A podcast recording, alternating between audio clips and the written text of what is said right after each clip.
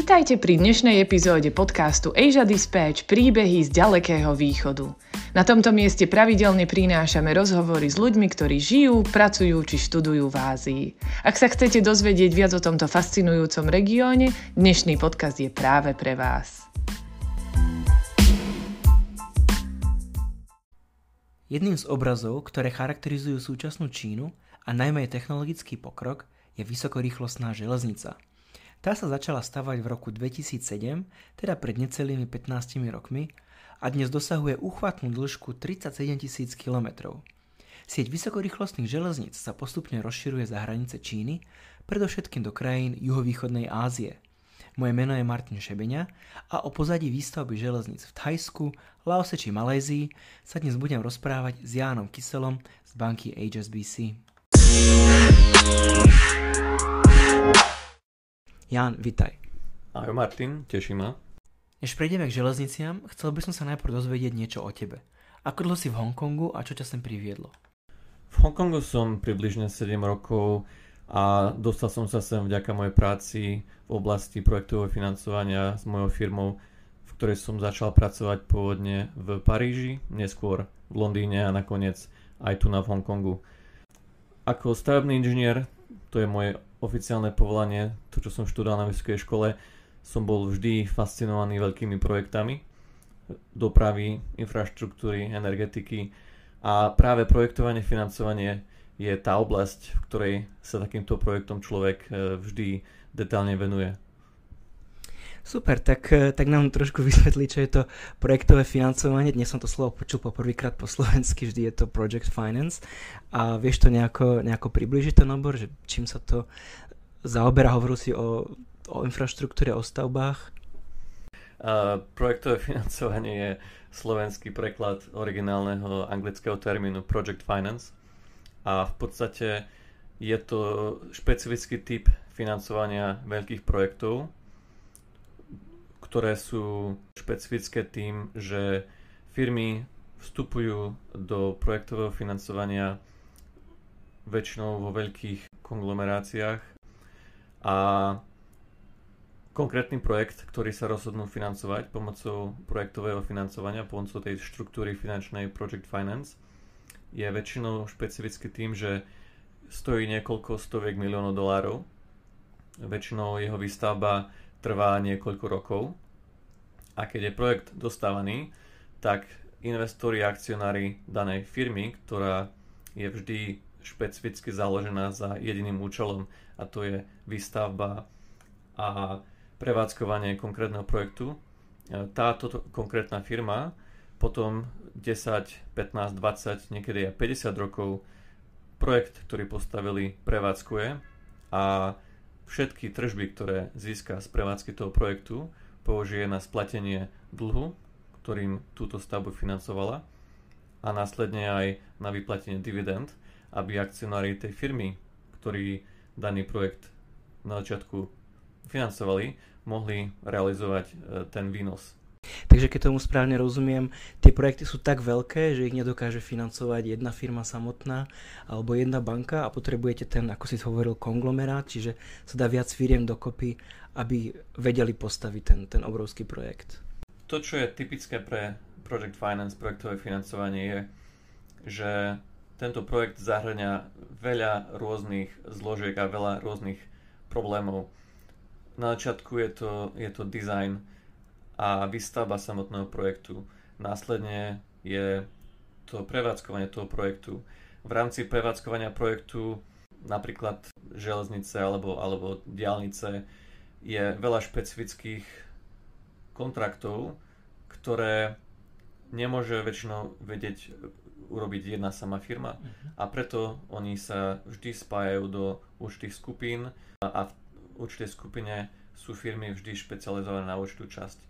Niektoré firmy vedia e, postaviť projekt, niektoré firmy vedia dodať napríklad e, železničné vagóny, niektoré firmy majú skúsenosť e, s prevádzkou železníc alebo s prevádzkou metra a v takomto projekte predtým, ako ten projekt sa uzatvorí, sa všetky tieto firmy dohodnú Ja som na začiatku spomenul vysokorýchlostnú železnicu. Môžem povedať, aké ďalšie druhy projektov okrem železnic, akým sa venuješ v rámci svojej práci? Projektové financovanie je finančná štruktúra, ktorú je možné použiť na, na veľmi, veľmi veľa rôznych projektov.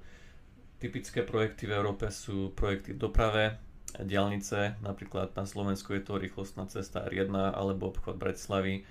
Následne to môžu byť tunely, môžu to byť mosty, môžu to byť e, nové letiska, čo sa týka dopravy. Čo sa týka energetiky, môže to byť výstavba novej elektrárne, buď e, veterných elektrární, vodných elektrární, plynových elektrární. Ďalej, čo sa týka ďalších sektorov, projektové financovanie je takisto možno aplikovať na výstavbu škôl, univerzít, nemocníc, napríklad to je veľmi typické v Austrálii, univerzitných kampusov, alebo aj na výstavbu veľkých projektov v oblasti nerastných zdrojov, napríklad produkcia ropy, produkcia komodít, takých ako litium, meď, nikel, ktoré človek používa na výrobu batérií do elektrických aut napríklad. Je toho strašne veľa a ja som si z toho všetkého dnes vybral vysokorýchlostné železnice, pretože sám ich mám veľmi rád. Precestoval som kus Číny týmito rýchlovlakmi a, a fascinujú ma. A taktiež viem, že ty si strávil veľa času v Thajsku na jednom konkrétnom projekte, takže môžem povedať, že keď sa dostaneš k nejakému takému projektu, napríklad tá vysokorýchlostná železnica v Thajsku, čo konkrétne robíš ty, aké je náplň tvojej práce? Ako prispievaš ty a, a tvoja banka HSBC?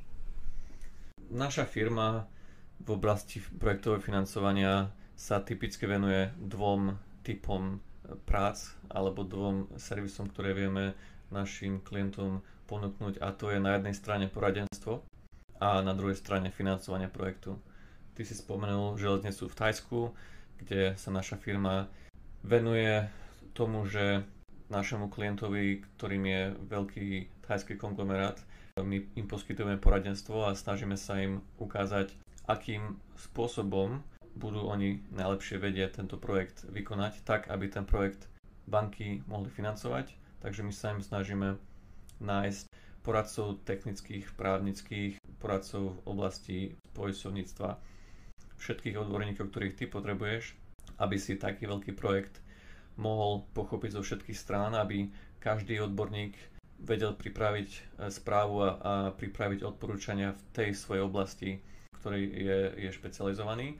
A nakoniec všetky tie správy, všetky tie informácie, ktoré sa zozbierajú, sú ponúknuté finančným inštitúciám, ktoré budú potrebné na financovanie daného projektu. A keď sa bavíme o, o tomto projekte, tak možno je ťažko si predstaviť, v akých, akých číslach sa, sa pohybuje, mm, pretože našimcovi je, je ťažko predstaviť si, čo to je postaviť vysokorýchlu železnicu, napríklad ty si spomínal tisíce kilometrov v Číne, tak napríklad uh, vysokorýchlostná železnica v Thajsku, tam je, tam je viacej projektov, väčšina projektov je financovaných priamo štátom, ale ten jeden konkrétny, na ktorom pracujeme my, je financovaný prostredníctvom projektového financovania, kde súťaží niekoľko firiem medzi sebou o to, kto dá najlepšiu ponuku na výstavbu toho projektu a koľko bude štátna dotácia na výstavbu toho projektu. Čiže takto medzi sebou firmy sú, súťažia.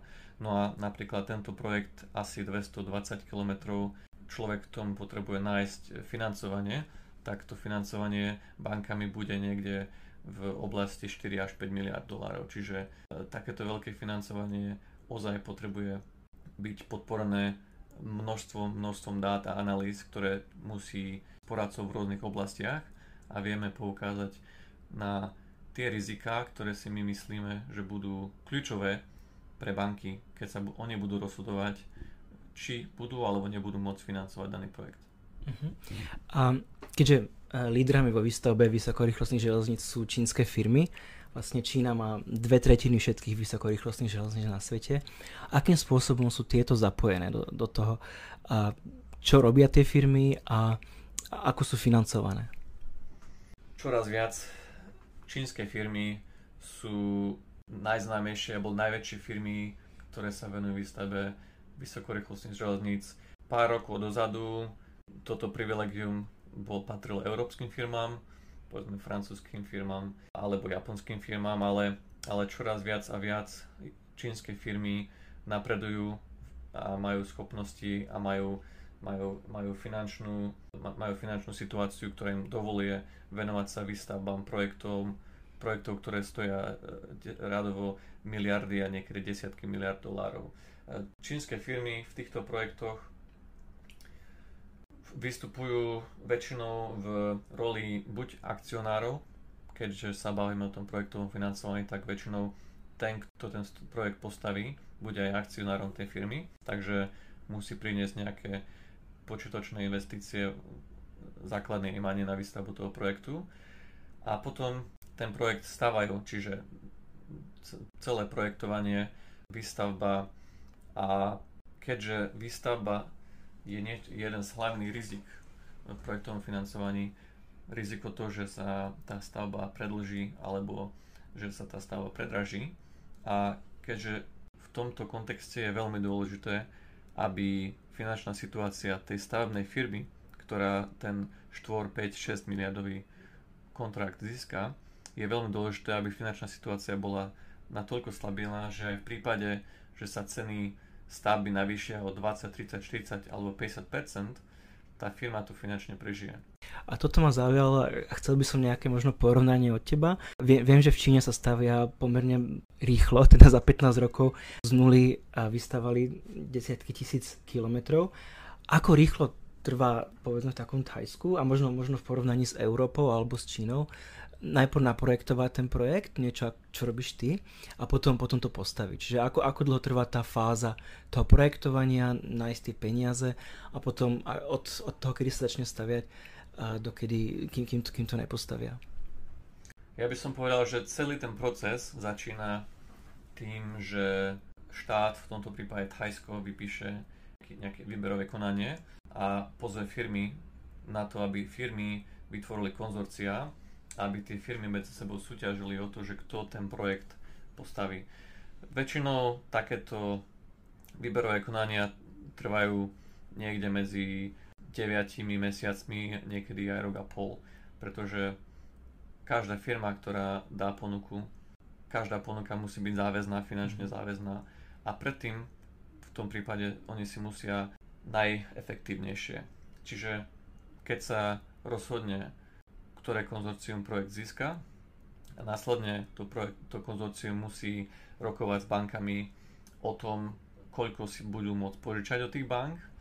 Uh, budú musieť prejsť 9 až 12 mesiacmi prípravného procesu, v ktorom tie banky budú chcieť pochopiť všetky tie riziká, o ktorých sme sa bavili. Riziko o tom, že riziko toho, že sa výstava predraží, riziko toho, že počas celého stavného procesu sa objavia nejaké nečakané veci, ktoré ten projekt predlžia. Banky potom musia chápať, aký, aký je riziko toho, že keď sa ten projekt dokončí a ten projekt začne fungovať a bude funkčný, aké sú rizika počas tých 20-30 rokov v tej prevádzke železnice a aké, aké, aké náklady môžu vzniknúť s tou prevádzkou a následne aké príjmy tá firma môže očakávať. Čiže toto všetko musia banky pochopiť to znamená, že k takýmto projektom je potrebné pripraviť veľmi detailný finančný model v Exceli väčšinou.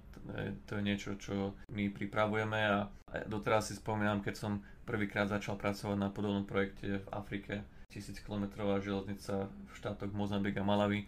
Posadili ma pred e, Excelovský model a ten mal asi 5000 riadkov v mhm. Exceli, takže si dokážeš sám predstaviť, že, že je to obrovské monštrum takýto model a, a, v, a v takomto modeli človek musí vedieť, pochopiť všetky rôzne rizika a akým spôsobom to môže ovplyvniť finančnú situáciu firmy. Takže až teda si všetky tie rizika pochopil a získal financovanie bank, tak môžeš pokračovať v tej projektovej príprave a vo výstavbe, samotnej výstavbe.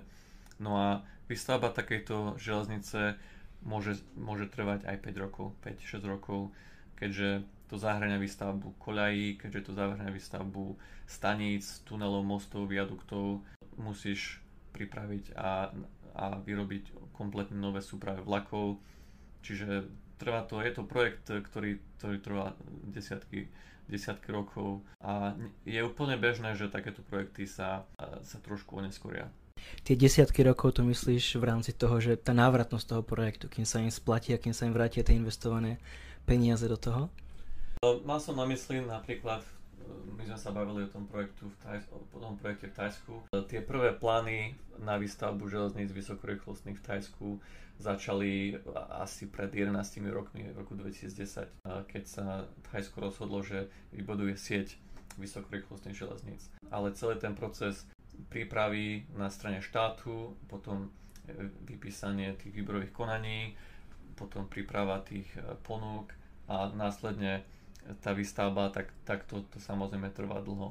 Ty, ty si hovoril o rizikách, o tom, že musíte pochopiť všetky rizika.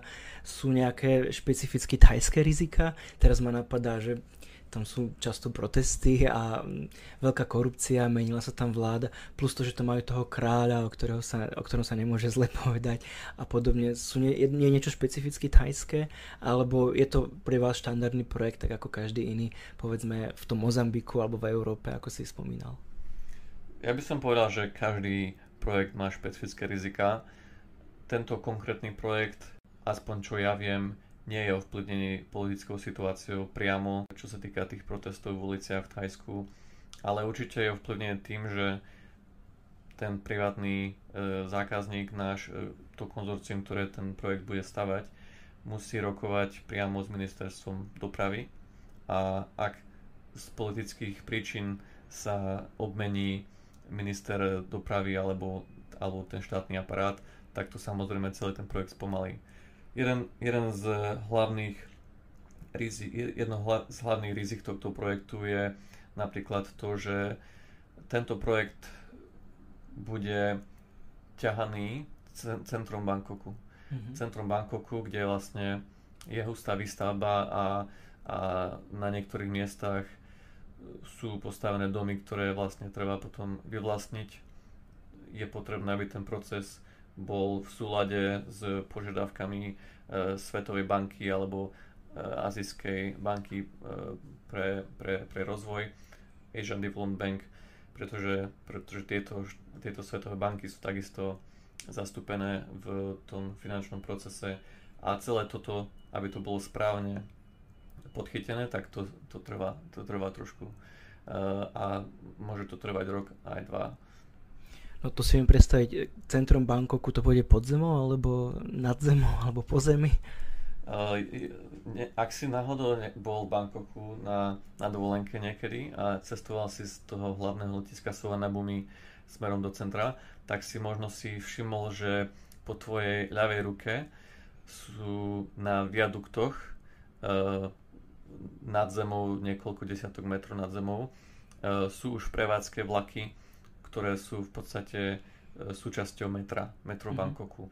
No a, a vysokorýchlostná železnica pôjde po tých istých koliach, na ktorých v súčasnosti premávajú tie, tie vlaky metra. Ale samozrejme, že tie mosty budú trošku vynovené na to, aby sa tá rýchlosť tých vlakov mohla zvýšiť na povedzme 200 km za hodinu, mhm. kdežto metro v meste väčšinou je oveľa pomalšie. Jasné. Mňa by taktiež zaujímalo, že keď, keď pracuješ, pracuješ s tými konglomerátmi, znamená, je tam veľa firiem, aké sú rozdiely v spolupráci medzi povedzme thajskými firmami, čínskymi firmami alebo hongkonskými, teda HSBC, pre ktorú pracuje, že hongkonská banka. Aký je rozdiel povedzme, kultúrny alebo povedzme finančný, akú majú technologickú úroveň a povedomie tieto firmy? Um, ja by som povedal, že hlavný rozdiel, keď pracuješ s firmami, či sú to čínske, hongkongské, thajské alebo európske, je v tom, kto konkrétne bude ten, ten človek, ktorý s tebou na tom projekte bude pracovať. Či ten človek má skúsenosti s týmto typom financovania alebo nie, pretože tento finančný produkt, e, toto projektové financovanie je jeden z najkomplexnejších typov, ktoré, ktoré môžu firmy e, financovať a ktoré, ktorými sa môžu zaoberať. Pretože, ako som spomínal, je tam množstvo kontraktov, niekedy tie kontrakty majú 200-300 strán, ktoré tie kontrakty musia v podstate pre každú možnú situáciu, ktorá nastane, tie kontrakty musia mať nejaké riešenie. A keď sa bavíme napríklad o čínskych firmách alebo, alebo, alebo thajských firmách, tak tieto firmy väčšinou e, mali menšie skúsenosti s projektovým financovaním ako povedzme, že francúzske firmy alebo nemecko, rakúske, španielské firmy, americké firmy. Čiže, čiže to chápanie tých rizík, ktoré existuje v tom projekte, je trošku iné. Oni väčšinou uh, boli zvyknutí na to, že v minulosti všetky projekty boli financované štátom a tie čínske firmy mali prístup ku financovaniu zo, zo štátnych bank čínskych. Čiže tam oni nemuseli ísť do konkrétnych podrobných detailov, čo ak nastane situácia A a B, čo ak príde nejaký tajfún a zaplaví im e, tú stavebnú jamu povedzme, že na dva mesiace, čo ak, čo ak sa e, stane, že nejaká z tých stavebných firiem, ktoré tam pr- e, pracujú, zbankrotuje a bude ju potrebné nahradiť. Oni nemusia ísť až do takých detailov, pretože keďže je to trošku financované štátom a, a, a je, tam, je tam to politické krytie, uh, takisto tie čínske stavebné firmy sú, sú vlastne tým čínskym štátom, tak takéto problémy sa zvyčajne riešia po politické linke v Číne. Kdežto súkromné firmy musia sa pripraviť a na, na, na všetky možné detaily, na všetky možné problémy a, a preto to chápanie ich rizik týmito súkromnými firmami je väčšinou oveľa detálnejšie a to rozloženie rizik je oveľa jasnejšie. Čiže v tom prípade pracovať pre pre, pre čínske firmy napríklad alebo azijské firmy je taká väčšia výzva, keďže človek musí trošku pracovať, ako by, ako by si, si, si sadal do prvej triedy a vysvetľovať študentom, že čo to vlastne je tento projekt a, a ako to vlastne musíme celé pripraviť a akým spôsobom sa na tento projekt a na tie riziká budú pozerať e, medzinárodné banky, ktoré budú v tom financovaní e, participovať. Takže tvoja práca je trošku tak ich vzdelať, dať ich nejaký rýchlo kurz eh, projektového financovania a, a vysvetliť im, ako, ako, ako to funguje a až potom môžete začať reálne pracovať. Áno, to je, to je súčasťou našo, našo, našo, našo, našich projektov s nimi vlastne trošku ich drž, držať za ruku a previesť ich celým tým procesom.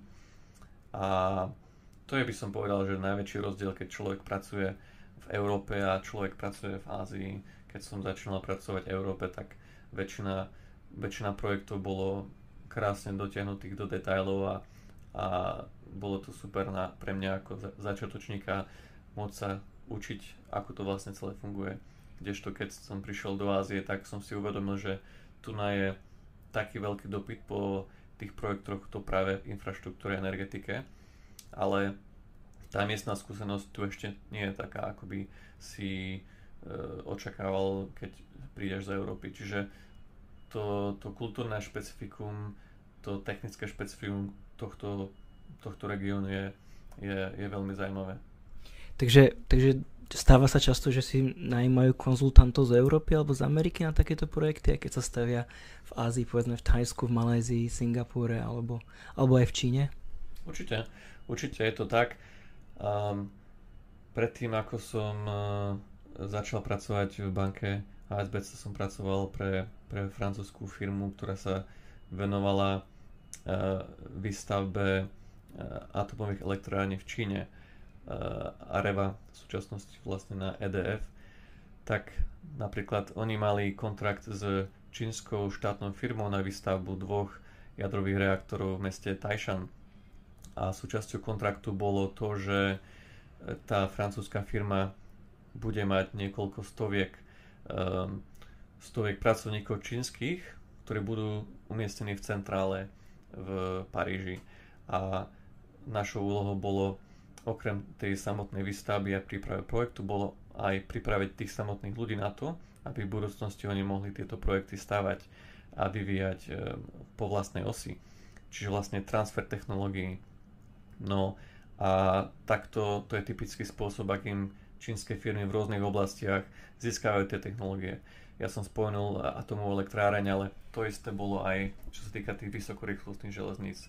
Uh, francúzske firmy, ktoré mali za úlohu postaviť nejaké projekty v Číne, uh, veľmi rýchlo zistili, že aha, uh, my síce sme získali niekoľko miliardový projekt, ale o niekoľko rokov neskôr už sme zrazu videli, že miestne firmy, ktoré predtým pracovali pre nás, začínajú stavať tie isté projekty a v podstate používajú našu technológiu, ktorú si obkúkali, ofotili počas výstavby toho projektu, ktorý sme pre nich stavali my.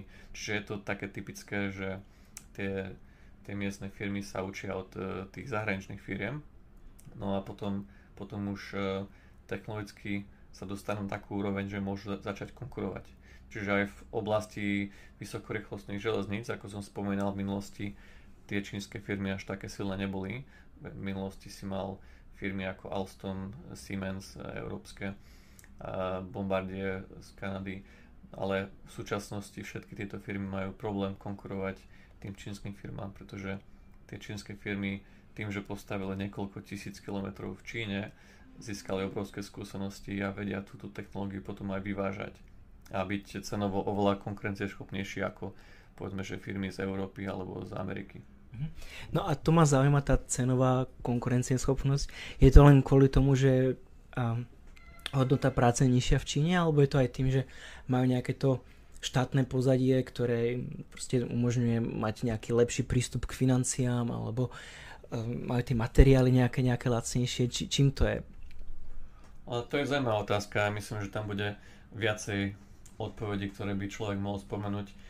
Ja by som možno začal tým, že všetci vieme napríklad, čo sa týka eh, oceliarského priemyslu v Európe, že eh, výroba ocele v Európe a výroba ocele v Číne není riadená rovnakými energetickými alebo environmentálnymi zákonmi.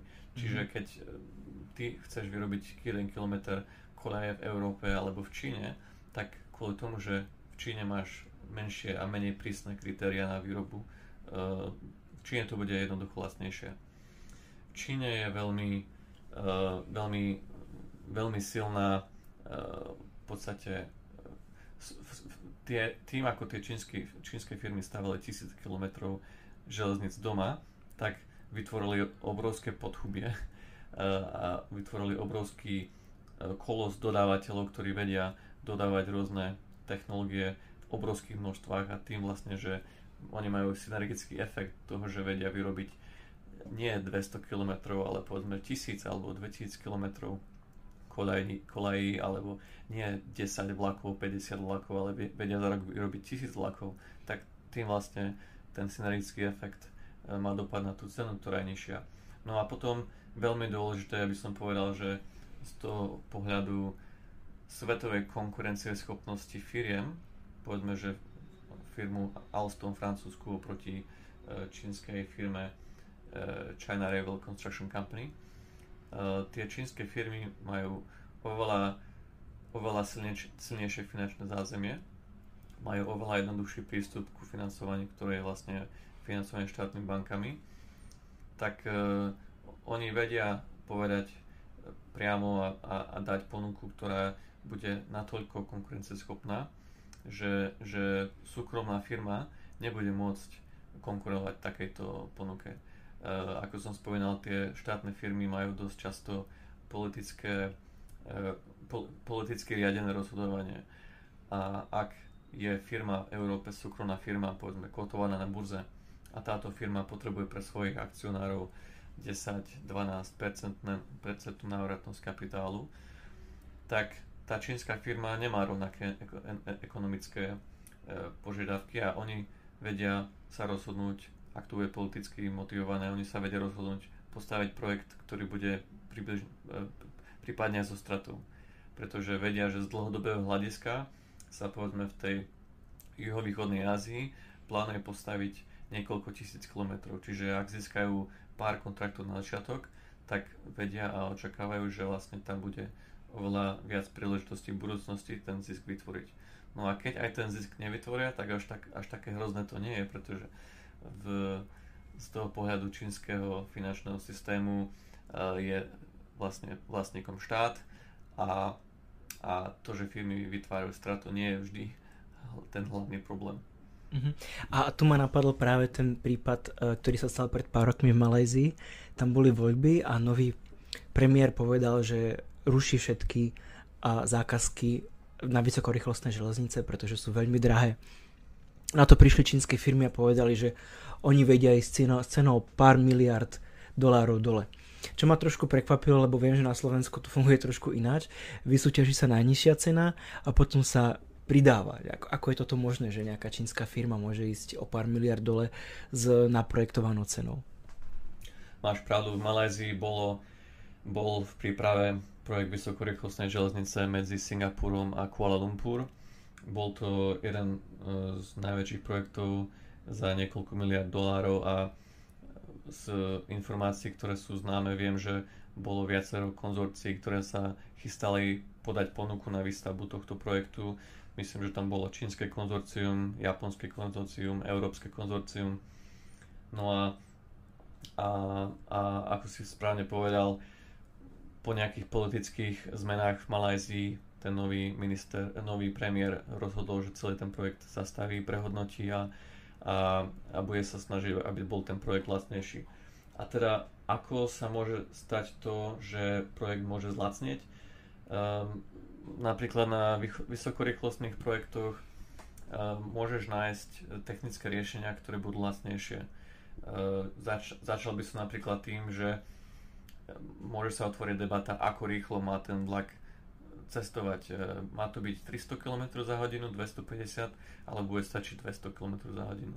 Pretože keď ten vlak má menšiu prevádzkovú rýchlosť, tak tie, tie technické riešenia môžu byť lacnejšie. Môžeš mať menšie zákruty, môžeš, mať, e, môžeš ušetriť peniaze na, na, na mostoch, násypoch, tuneloch, keďže sa môže rozhodnúť, že ten vlak proste pôjde pomalšie v určitých častiach a ušetríš e, stovky miliónov na tom, že nebudeš musieť nebudeš musieť e, e, kopať kopec alebo stavať tunel alebo ďalší most. Čo sa týka nejakých ďalších možností, ako sa dá ušetriť, ako som spomenal, to politické krytie čínske, ak sa čínsky, ak sa čínsky majiteľ, vlastne štát v Číne rozhodne, že, že že za každú cenu ten projekt v Malézii chcú dostať pre čínske firmy, tak takisto sa môžu rozhodnúť, že nezískajú, neurobia na tom projekte žiaden profit. A to tiež môžu byť, to tiež môže byť niekoľko stoviek miliónov. Uh, potom, potom sú tam ďalšie riešenia toho, že môžu sa dohodnúť, uh, že stavebné materiály sa môžu vyrobiť v Číne a, a celé sa to môže potom dodať e, priamo do Malézie, hej. Lebo je veľa, veľa štátov, ktoré tieto projekty uh, pripravujú s, s tým účelom, že chcú, aby ten konkrétny projekt mal vplyv a benefitovali z neho ľudia v regióne, miestne firmy, hej. Mm-hmm. Uh, napríklad v Tajsku je požiadavka toho, že 90% stavebných nákladov budú náklady, ktoré budú pokryté stavebnými firmami z Thajska. To znamená, či, uh, thajská thajskí pracovníci, thajské materiály a tak ďalej. Áno. Ale tým, že vlastne, ako som spomínal, v Číne už máš vytvorenú infraštruktúru a mnoho, mnoho dodávateľov, ktorí vedia byť oveľa cenovo efektívnejší, tak, tak vieš tam takisto ušetriť veľa peňazí. Čiže je tam, je tam viacero spôsobov, ako by sa to dalo ušetriť a, tento konkrétny projekt Malajzii, ak sa dobre pamätám, tak e, posledné januárové rozhodnutie bolo, že ten projekt sa ruší, pretože malajzijská vláda sa rozhodla, že ten projekt nebude stávaný formou PPP, e, spolupráce štátu a, a privátnej firmy, ale ten projekt bude e, na, aspoň na tej malajzijskej strane priamo riadený e, štátnou, štátnou firmou a, a financovaný štátom. Jan, eh, vedel by som sa ťa pýtať ešte ďalšie x otázok, ale eh, čas nás nepustí, tak sa ti veľmi pekne poďakujem za tvoj čas, za fascinujúcu eh, debatu a prajem ti pekný deň. Ďakujem Martin, rád som ťa stretol a prajem ti pekný deň takisto a dovidenia do počutia.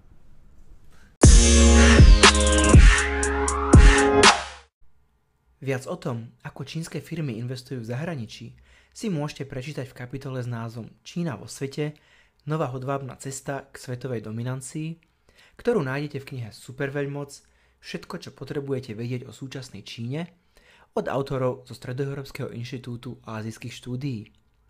Náš podcast nájdete na platformách Spotify, Apple a Google Podcast, tak nás nezabudnite odoberať, aby vám neušiel žiadny diel. Thank you.